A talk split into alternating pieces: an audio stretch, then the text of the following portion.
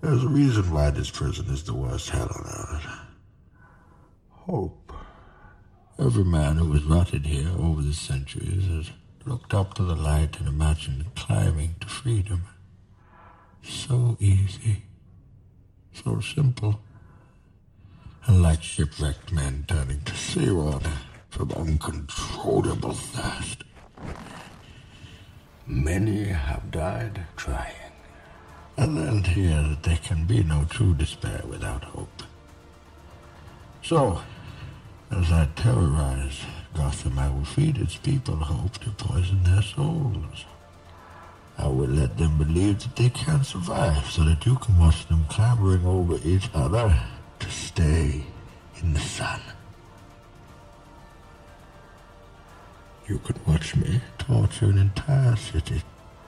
And then when you truly understood the depth of your failure, we will fulfill Ra's al Ghul's destiny. We will destroy Gotham. And then, when it is done, and Gotham is ashes,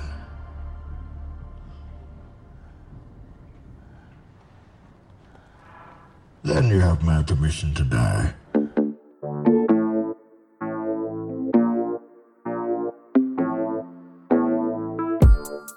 Hey, what's up, everybody? This is Dave. Thanks for joining Bob and I for our podcast, Thriving in Dystopia. And even though we always try and be professionals, sometimes we swear. So just know that going in. Here we go, Dave. We're Here here. we go, Here we go. Great to see you, Dave. You're looking good. You've had a hell of a week. Hell of a week to get here. You've had a journey just to get to the the podcasting studio, and I salute you for it. Um, yeah, I I wonder if you could tell us how you're doing today, and maybe if you'd give us a little bit of narrative of how your week went. Sure. You know, it. You know the famed Winston Churchill quote: "If you're going through hell, keep going." Keep Uh, going, know. Dave. Uh, yeah. All right. Here's all the media I've consumed. Are you ready?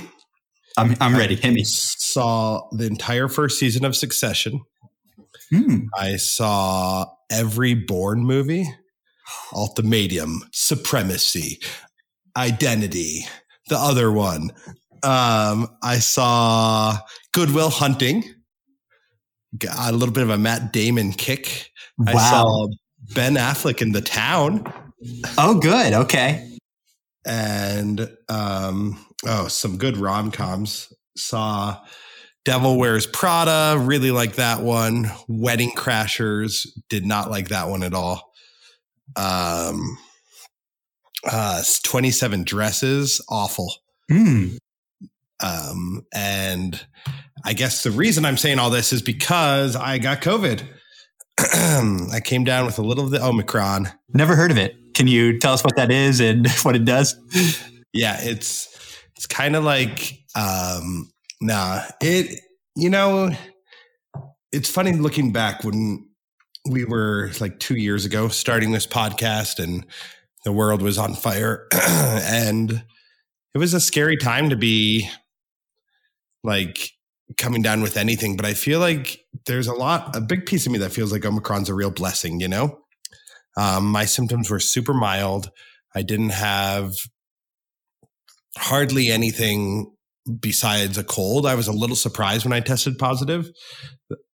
I will say that I wasn't super surprised because in the end, um, I had a lot of kids in my school came down with COVID. So it was like, oh, yeah, that makes sense. But um, yeah, it was mm, like a lot of people have been saying anecdotally, it's a lot more in the throat than the lungs. And that's kind of how it felt to me. And I think just like I've been feeling so much gratitude for the vaccine and the booster because I feel like that really kept all the things much more mild.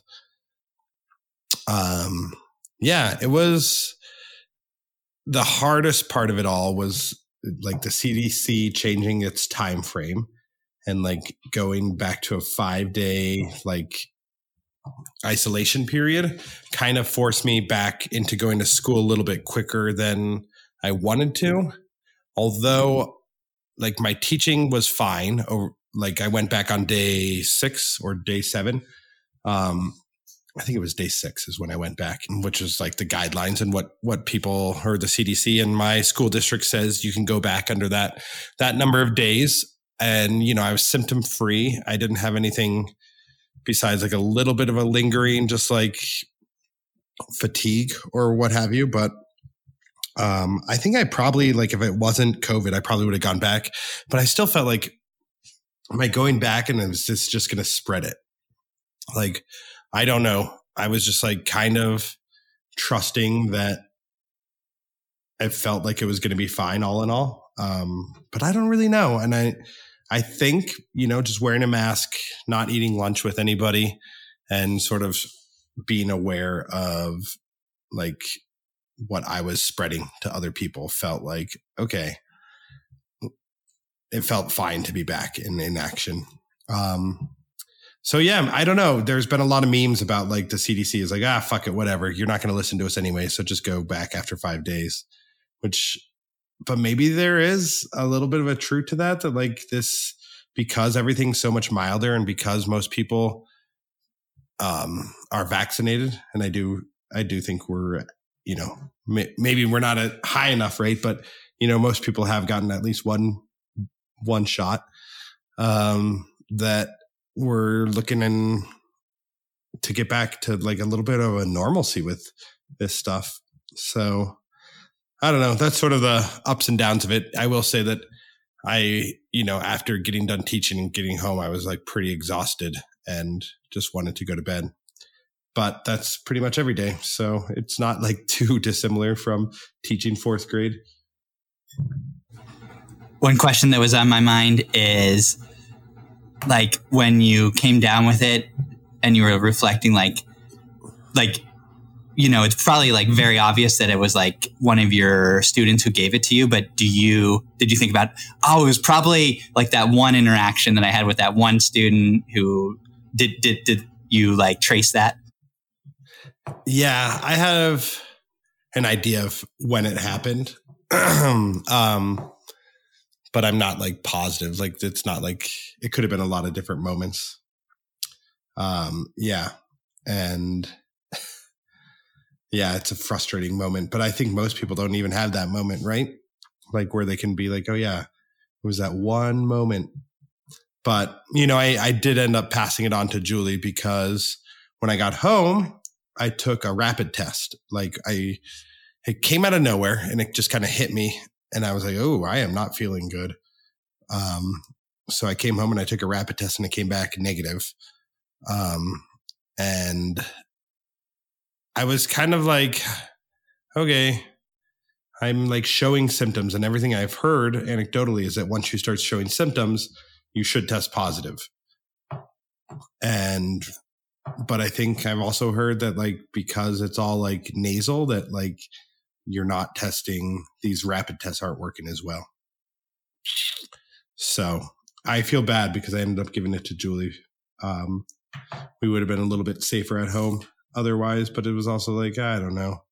It's tough. It's tough with the person you live with, keep, keeping them protected, especially after you end up with a negative test. Um, it kind of feels like at that point, you kind of feel like screwed like you're going to give it to the person you know oh absolutely you know it's like yeah it's extremely hard to do that absolutely i feel you on that one one more question is okay you know we're two years into the pandemic and now you've um, had it. You've had omicron. And i mean i think you you reflected on this a little bit like what is like having it does it change your opinion of anything? Or you know you know, do you have any new insight overall about this? Either like, I mean, you mentioned the virus itself, so like, you know that it like doesn't hit you too bad and it hits you more in the nasal. But maybe I'm asking here more like any bigger like social or psychological or political insights after having it. And that's a that's a tough question. Yeah.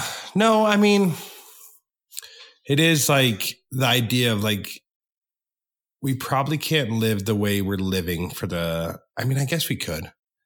But it seems a little bit unrealistic to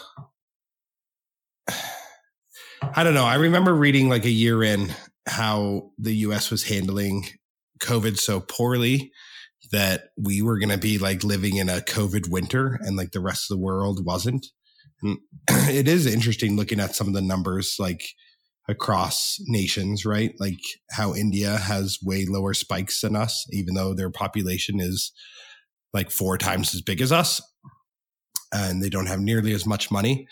Um, and but I kind of feel like at this point, the whole world, it's not just the US that's going to be living in this quote unquote COVID winter where we're going to go through cycles of COVID and be sort of quarantined from the rest of the world. So it look, I mean, I don't know. I don't see, like, I did hear that like the Spanish flu was quote unquote 10 times as contagious as COVID and 10 times as deadly. And like that got handled way better.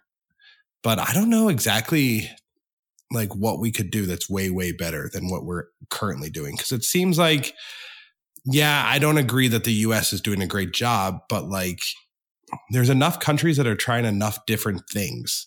And it doesn't seem like any of them are quite working super well. Like New Zealand has like one strategy where they were really like closed borders. And because they were an island and had like lots of distance, that seemed to keep them safe.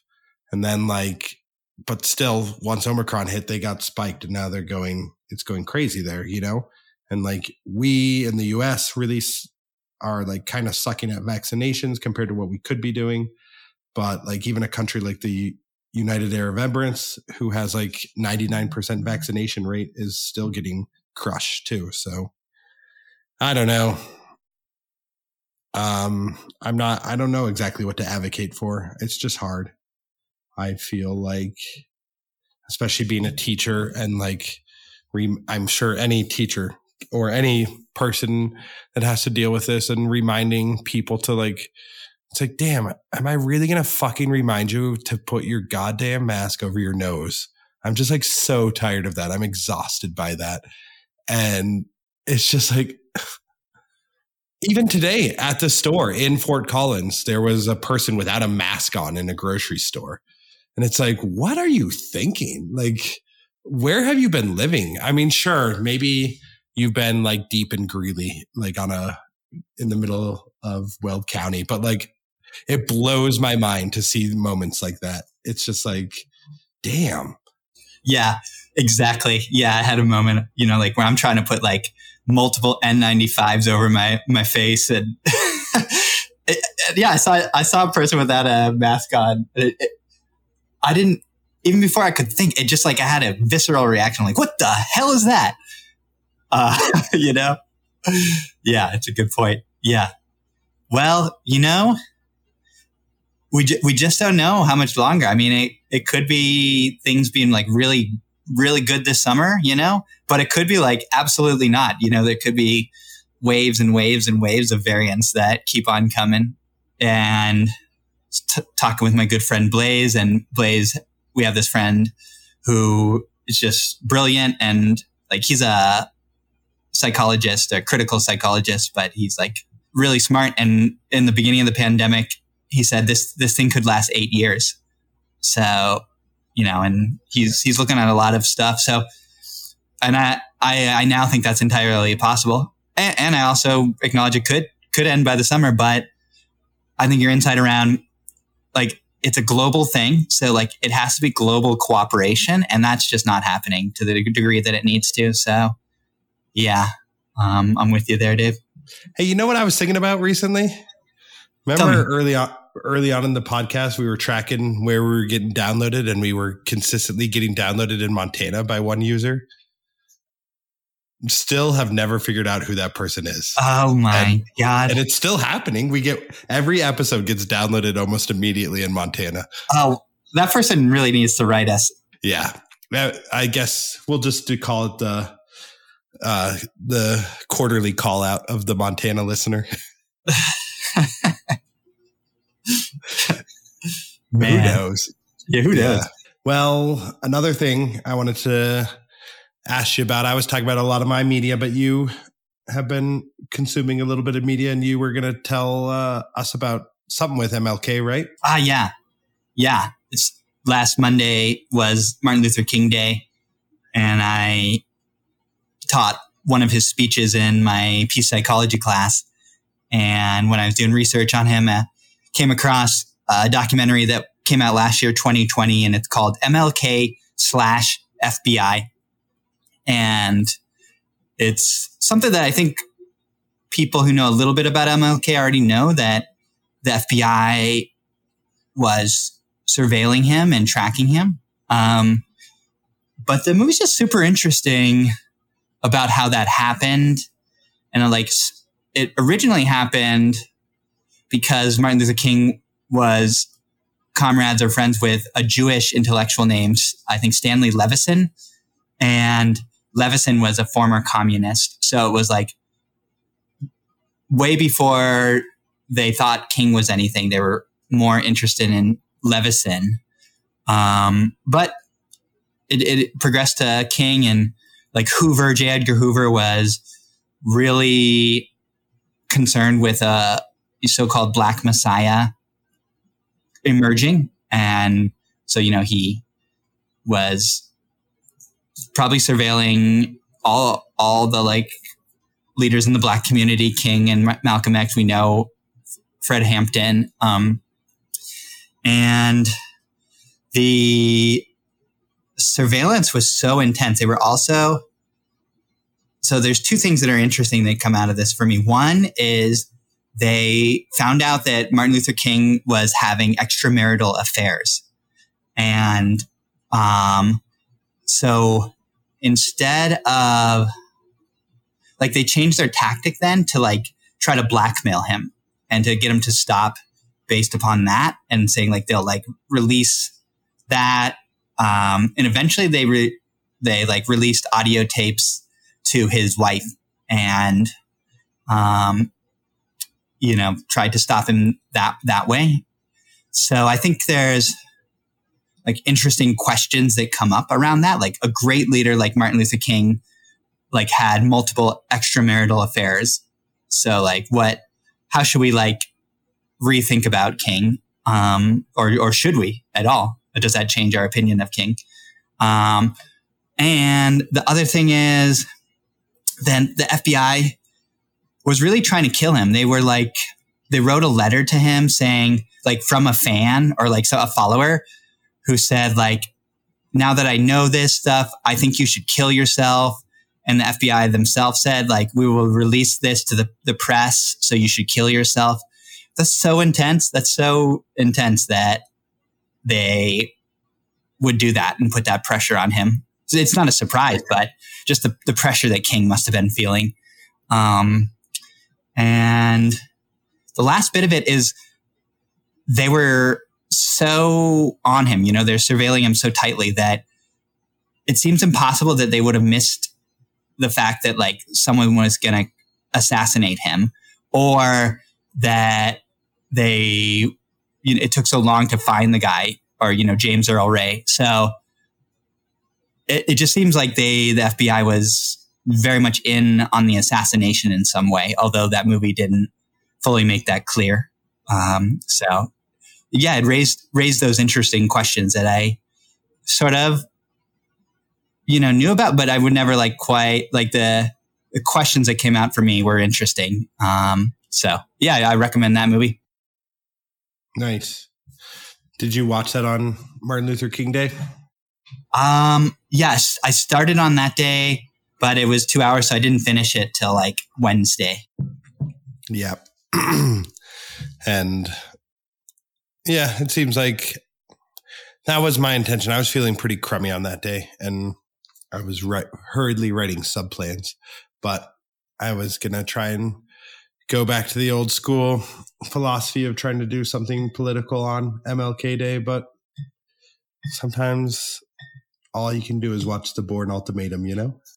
That's right. That's sometimes all your mind will allow you to do. Uh, well, Bob, we are in the eighth episode of our season, which means our season's coming to an end. And we kind of bit off a little more than we can chew, especially doing trying to like sort of delve into two different um, deep dives. One of the um, what's her name book?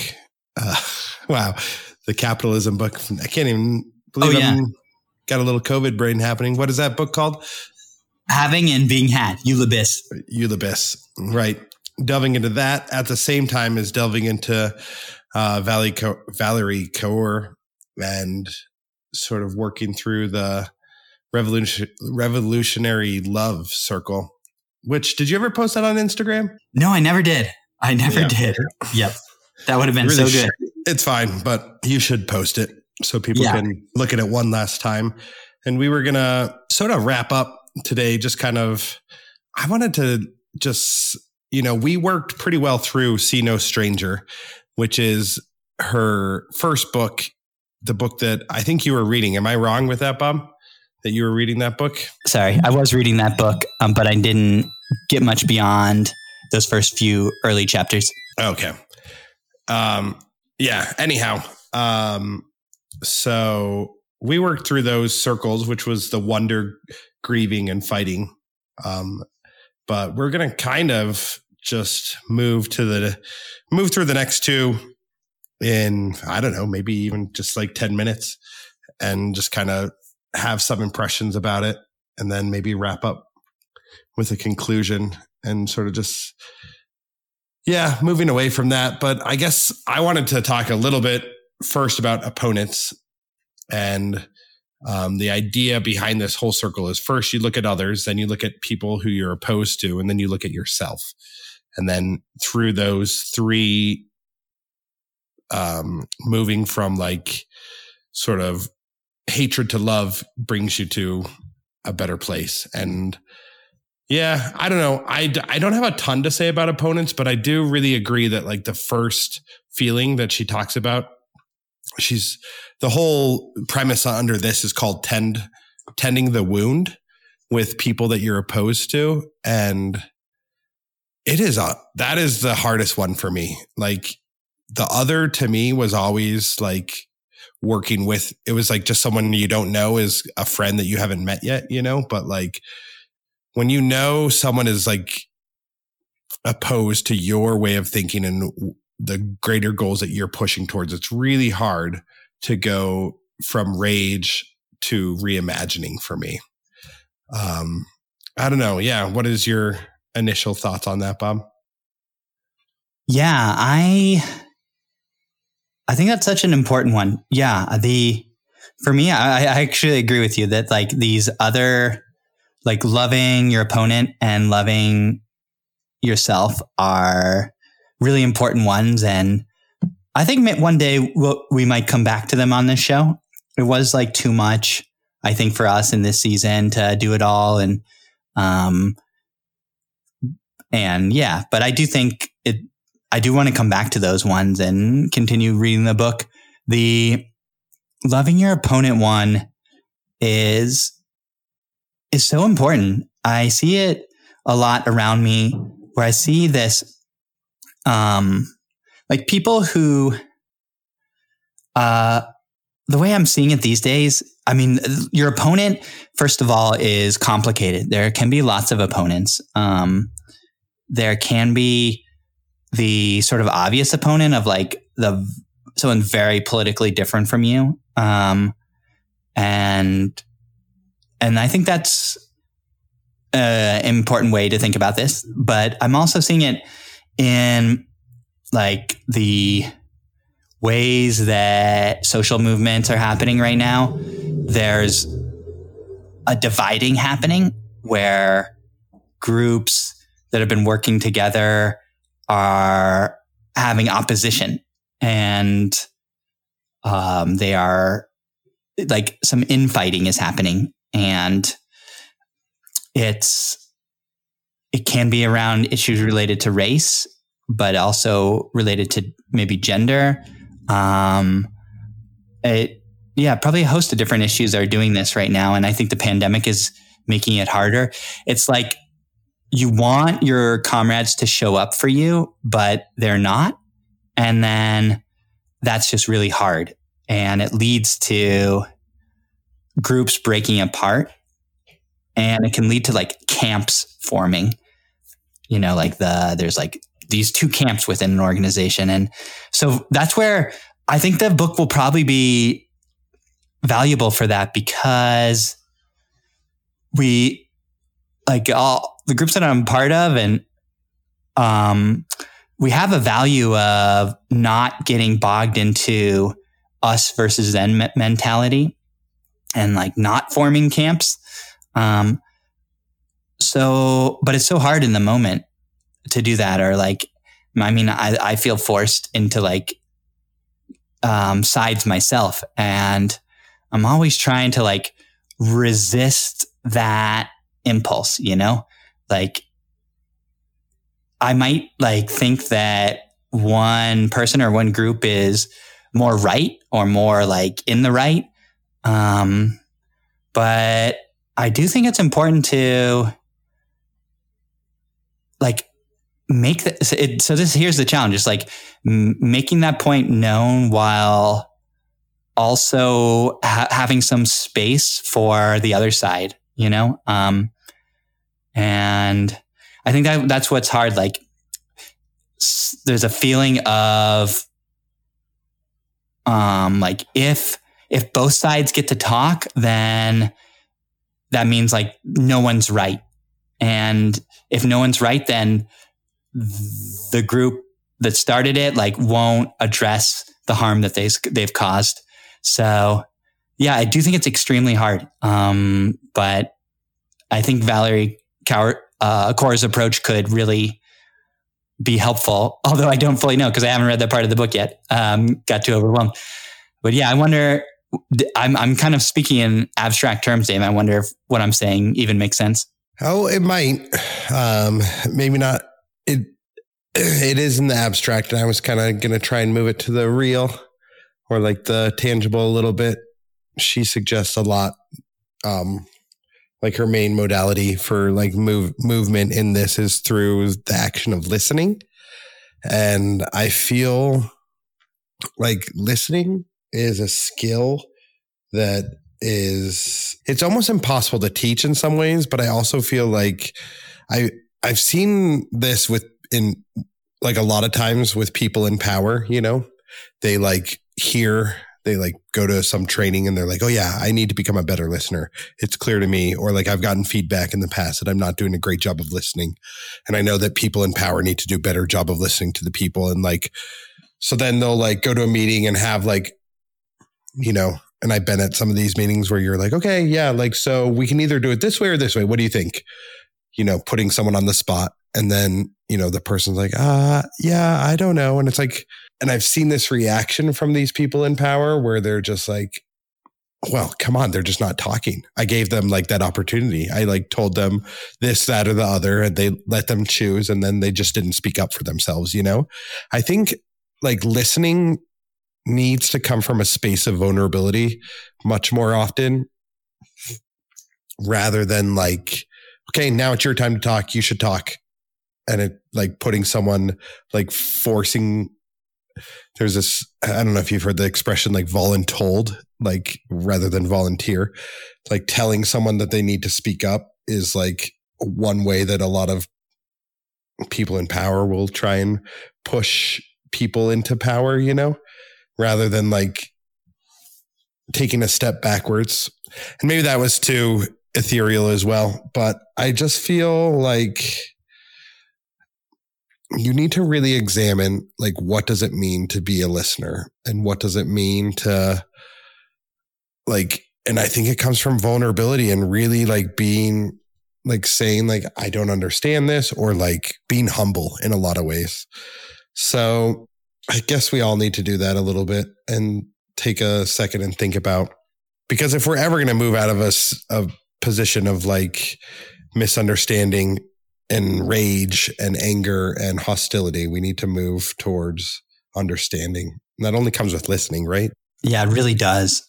Yeah, I think that is crucial and um, that listening becomes a buzzword too often and that we don't know how to do it. And I think, yeah, you're right. I, you know, like I do think it can be learned and can be taught, but I just don't know that we have done that. And I've like rarely seen any lessons around that. So I think you're absolutely right there. Um, yeah. And I think listening is, is not just, yeah, in the moment. I think you're right. It like what happens before the listening and after the listening are equally important. So like, like what you're talking about is the conditions of allowing a person to talk. So like you're, I think you're talking about like some meeting and then like all of a sudden like the person's supposed to talk and, and be listened to. And that's, those are like terrible conditions for sharing and then therefore terrible conditions for listening. So like the conditions need to be there where we think about like, okay, how can we bring people together and present in an environment where people will like really want to share. And when they share that the other people r- will really listen. If we think about that instead of like, that's never how meetings come together. Meetings are always like, okay, what are the agenda? What's the agenda? Let's get the agenda. What do we need to like get on here? Which goes first? Like, so never is like the question, how can we get people to come and, and present the conditions where people will feel brave enough to share? And then how can we also present the conditions where people will actually listen? Um, that's complicated, but I think that would totally change meetings and change like gatherings. So that's like the before. And then like when the sharing happens, the listening, I think two things need to happen. One, the, like the listener needs to sort of show that they've listened. You know, if like I'm not making eye contact or if I respond or cut people off, but more just like even like really digging in and like listening and then kind of trying to show that to the other person that can deepen the sharing. But I think beyond that, like whatever's shared, there has to be like some follow through and things get lost so often. And there just has to be that commitment to the follow through of what, what, what was shared if the listening will happen again. So that's, that's hard too. Um, but I think if we were to do all that, that would, that would really change things. And I think that would allow for the breaking down of like us versus them mentality. Well, let's also delve a little bit into this last circle, Bob the last little piece is working on ourselves. And this one, I didn't do any, like, it didn't do that much research on. I've mostly just like looked at it and thought about it, but I haven't like delved into what exactly she means. But it's the three circles are you start by breathing, then you push, and then you transition. And it's interesting because the inner circle of like where we start you know, for opponents, it's with rage. With um, others, like people we don't know, it starts with wonder, or, um, and then um, with ourselves, it starts with breathing, which is kind of an interesting one for me. Um, to me, that feels like a lot more meditative and a lot more introspective, right? And then my guess is that she's making the analogy that like we're always breathing, but like, are we paying attention to our breath? How often are we paying attention to ourself? Um, I don't know if that's what she means, but that's where my mind goes that we need to start actually paying attention to who we are in this world and what we're trying to do. Like, if, you know, like, if we take notice of the little thing like breathing, then we can take notice of what we do on a daily basis, which allows us to push to new things and allows us to transition in the end to be the person that we want to be. Um, I like my initial thoughts are that I like that, but I'm also like, I'm a little bit opposed to the idea that we all need to transition into something new. Do you know what I mean? Like it that presupposes that who we are is bad. Um so I kind of struggle with that a little bit, but I think you know, as Octavia Butler would say, God is change. Like we will always be changing, so maybe we need to embrace that change. Um as opposed to you know, cuz we will be totally different every day, no matter what we do. Um, there will be pieces of us that will be changing every day. So I don't know. Maybe it's not quite so drastic as the fact that we all need to change no matter what, but that we need to embrace the fact that we are dynamic beings in this world. Yeah, I like that. I like the Octavia Butler. I think there's probably some connections there too. Yeah. Dave, have you ever heard of the concept of grind culture? Uh, no, I'm hoping it has to do with ex- espressos. Oh no, no, it's, I wish it was as delicious as, as that. No, it's, um, grind culture is the like ideas and practices of you always need to be doing stuff and like you need to like really maximize your day and make your make your to-do list and get everything done. Um, and then there's pressures to like do more and take on more. Um, and if you can just like take it all on you will rise up the the ladder get that job. Um, but it's about making it happen and you can do it. Make it happen. You can take it on. And um, this is your opportunity but it's also like so connected with capitalism of like there's always something to do and you can do more. Let, us do this people. Let's like take this on. Um, let's make the deadline. Um, let's get it done. So that's that's all grind culture. And i think we're i personally think we're very awash in that in our culture. I feel that. I feel like there's just so much to do all the time. And and the the antidote is the this is the work of Tricia Hersey, and she's the founder of the NAP Ministry. Have you heard of the NAP Ministry? Nope. What is that one? Um, I hope it has to do with espressos. It, it has to do after your coffee high. Um, okay. It is like the idea that rest is resistance and that social movements need to integrate the practice of rest.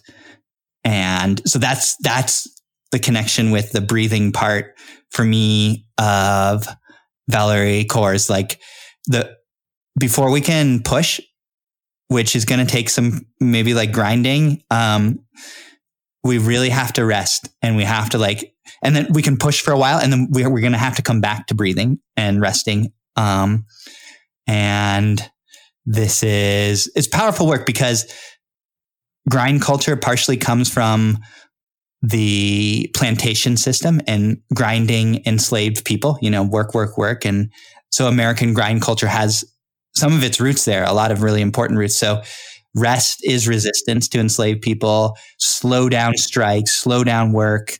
Um, and, and yet social movements have forgotten about that. So it's powerful work. I, I'll, I'll link people to the NAP ministry, but yeah, there's actually like a lot of power within resting, um, not just for the self, which is you know really important for the self, but also for our social movements. Right. Hmm. Love it, Bob. Good stuff, Dave. I like those those references. I like where we went today. Um, yeah. Any final thoughts on our work and the work of Valerie? Um, no, just that. Yeah, it's like not like we did it quickly here at the end, but I, I do intend to like, it's more of like a shelving till, till some time later that we can tackle these chapters in more depth. Um, and just excited for the next season too. Uh, I don't know if we should introduce that yet, but no, we've got some, some great ideas. Keep it close to the heart, Bob. I'm playing this one close. Yeah. Well, people will just have to see what's coming down the turnpike. Yeah. See what's coming out of Montana these days. coming coming south for, uh, on I twenty five, right? Oh yeah. um, well, it seems like perfect timing for us to go to the final segment. Typically, we do we've been doing Stoneface in season eight or whatever season we're on. But I think with a Ryan Tannehill pass right here, we're going to do some predictions with the NFL playoffs.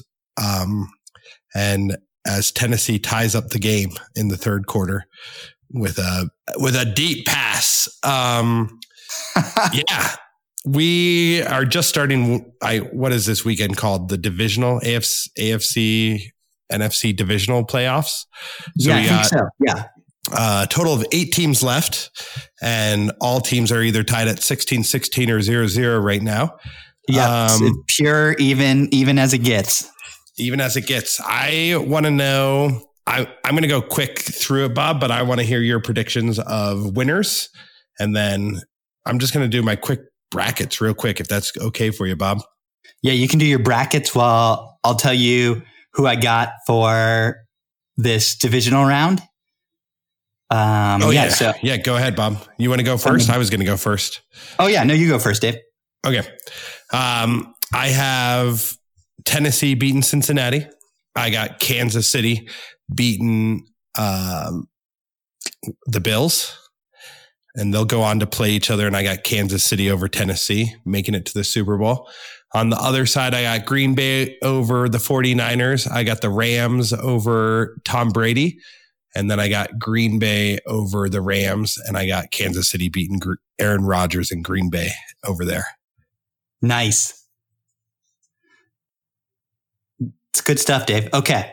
Um, so I got the Titans over the Bengals, and then I got good. the Chiefs Chiefs over the Titans. I'm right right there with you. I guess our AFC is going to be exactly the same because I got Chiefs over the Titans.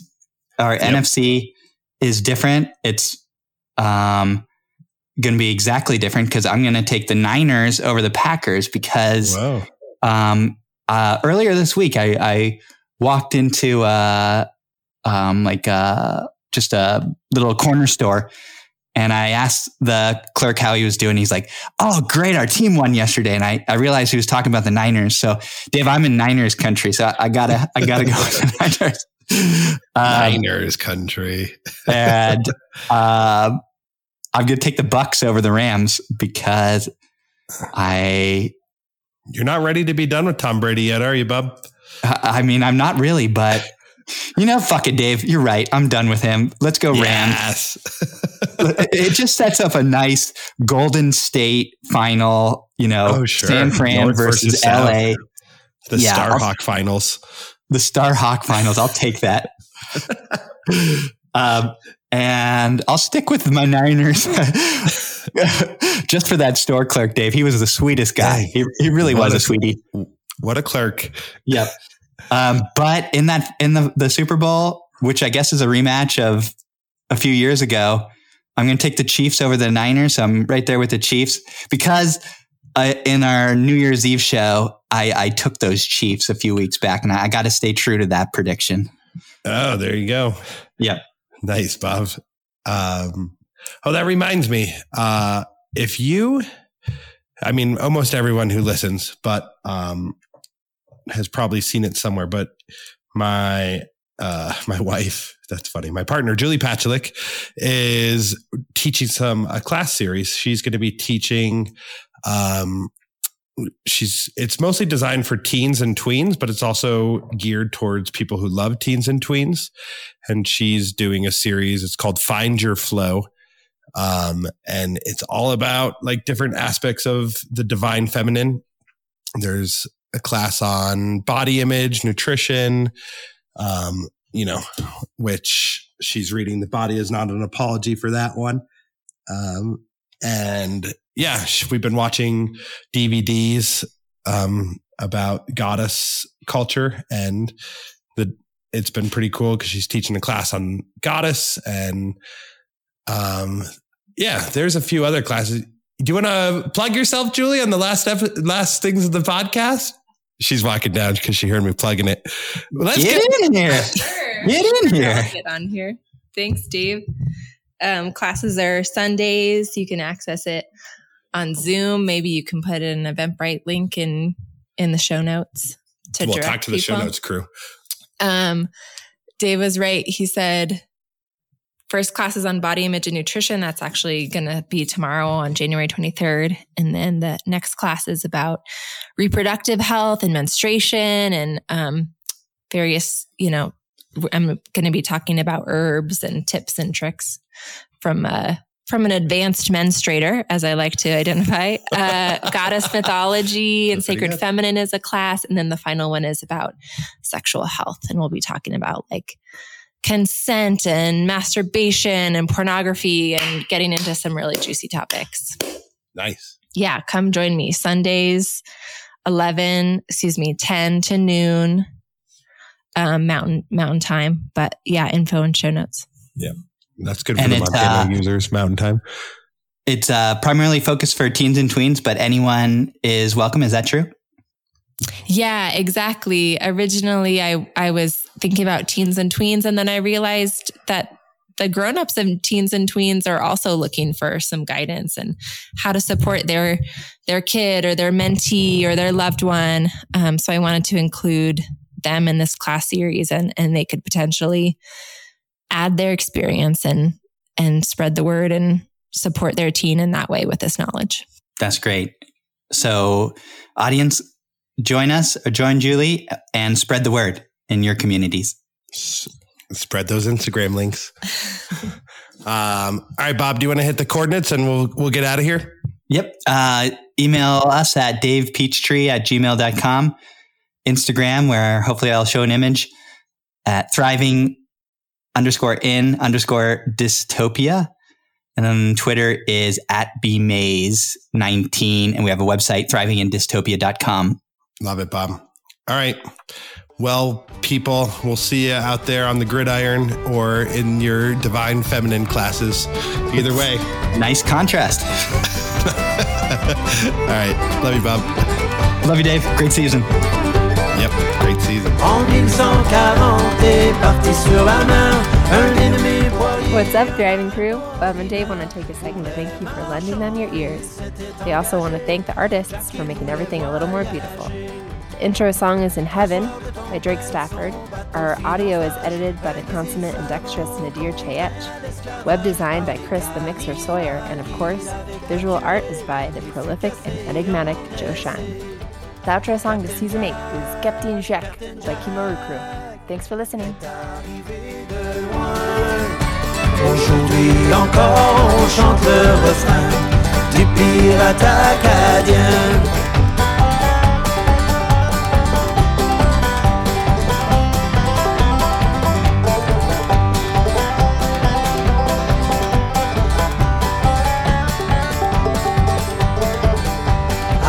des sauvages fabriquent un radeau. Un jour voyant trop large ce qu'ils croyaient un bateau, on le prit à bord et en fit un pirate, commençant la légende de Jack. Captain Jack, Captain Jack est arrivé de loin. Aujourd'hui encore on chante le refrain du pirate